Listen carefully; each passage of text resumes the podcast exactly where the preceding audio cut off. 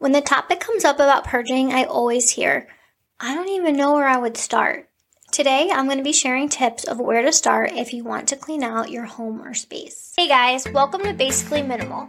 If you're trying to sell all your belongings and live in a white house, this is probably not the podcast for you, but you could stay. However, if you're just trying to live an everyday, basic life and clean some of your house, then you're in the right place. I'm Morgan, and I'm just a basic girl who drinks Starbucks daily, loves a clean house, and just trying to live a little bit more minimal. On my podcast, we'll talk about organization, cleaning, living intentionally, and just all the good stuff. New podcasts will be out every Monday.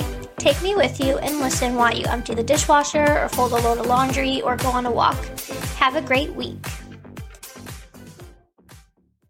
Welcome back to Basically Minimal. It's the second episode.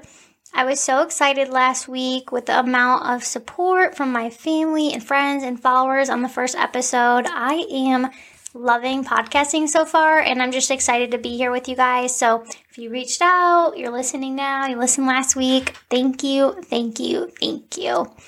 It is Sunday. Um, I tried to record this earlier with my Starbucks and I had a candle going, but my neighbor was leaf blowing and it was super distracting to me as well as I wasn't sure if you'd be able to hear it in the background and I did not want to risk that. So I decided to do other stuff I needed to get done and here we are. It is halftime of the Browns playoff game.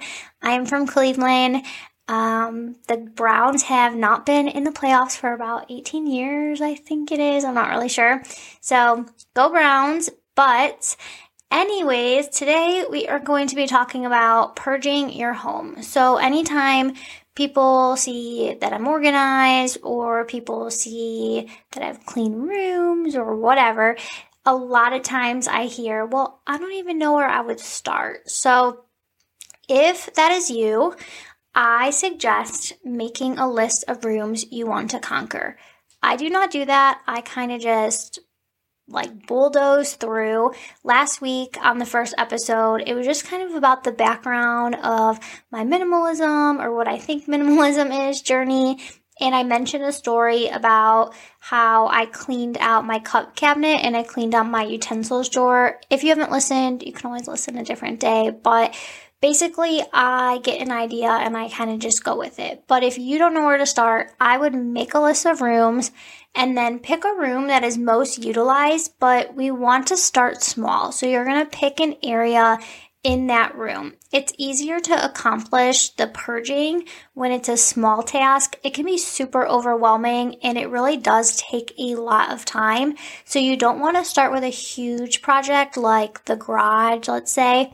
Um, my neighbors, I grew up with my neighbors, and the one family, they are moving out of my childhood neighborhood. They've lived there for 25 years, and their one daughter, Fallon, she was coming home this weekend. She had called me and she was saying what she was going to help her parents with and getting rid of stuff and just packing up. And I said, Fallon, I just want to let you know that is going to take a long time. It's going to take a lot of hours. And I don't know if she believed me or not. So, anyways, she FaceTimed me yesterday and was laughing and said that I was right and it was taking a very long time. So, I don't want to discourage you at all.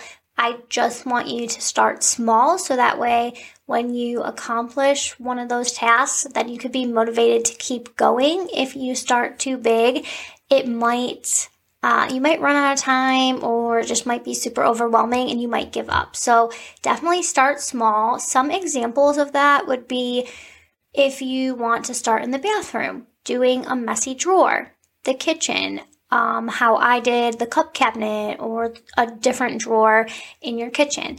If you want to start in your bedroom, you could tackle your nightstand. If you want to start in the office, maybe do your desk drawers. If you have a playroom, maybe do a bookshelf in there. If you want to do the basement, which to me seems like a humongous task just from like I remember when I grew up in our basement um seems like a huge project, but if you want to start there, maybe start in the TV stand. We all know how TV stands go, you know, DVDs, video games, random things, toys, all sorts of stuff. Okay, let's talk about the process of how to do this. So, the first thing that you're gonna do is you're gonna clear out the whole area. Then, once the entire area is cleared out, you move the stuff over to somewhere else, you are going to clean it. So, it might be wiping it down or dusting it off, just making it fresh. Once it is clear and clean, then it is time to go through all of the things. First, you want to decide well, as you're going through it, there's different categories. So some of the stuff might fall under it can go back in. So you want to move that over to maybe back near the shelf, or if you want to start putting it back on as you go, however it works for you. Then some stuff might fall under the category of it has a home. So it might not go back into the shelf or drawer area. However, it does have a home in your house somewhere else and it needs to be put away. Then the next category would be it needs a home. So this would be something that you find that you do want to keep, but it doesn't really belong anywhere. So you now need to think of, okay, where are we going to make space for this in the house? And then the last category would be garbage or donation. So basically, you're getting rid of these things.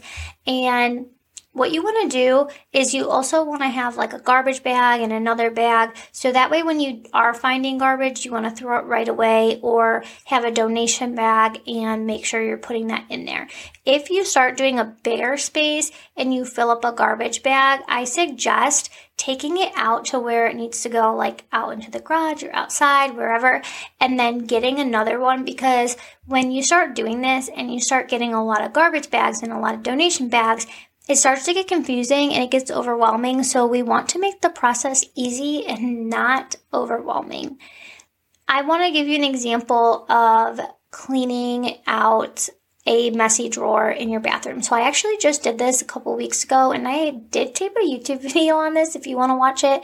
However, I have a main drawer in my bathroom that all of my stuff that I use daily goes in. And you know, with busy life, whatever, working, the drawer the drawer sometimes gets really messy. And it had gotten so messy I spilled um, mouthwash in it and I just never took the time for a few weeks to clean it up and then I decided, okay, it's time. So I followed the steps. I took everything out. I cleared out the whole area. And then, you know how bathrooms get with like lotion and hairspray and all that? I cleared, or I, um, I'm sorry, I cleaned out the drawer. I like washed it all up and it was clean. So it was cleared and it was clean. And then I went through everything. If it was staying, I moved it like over. And if I, if it was expired, I threw it out.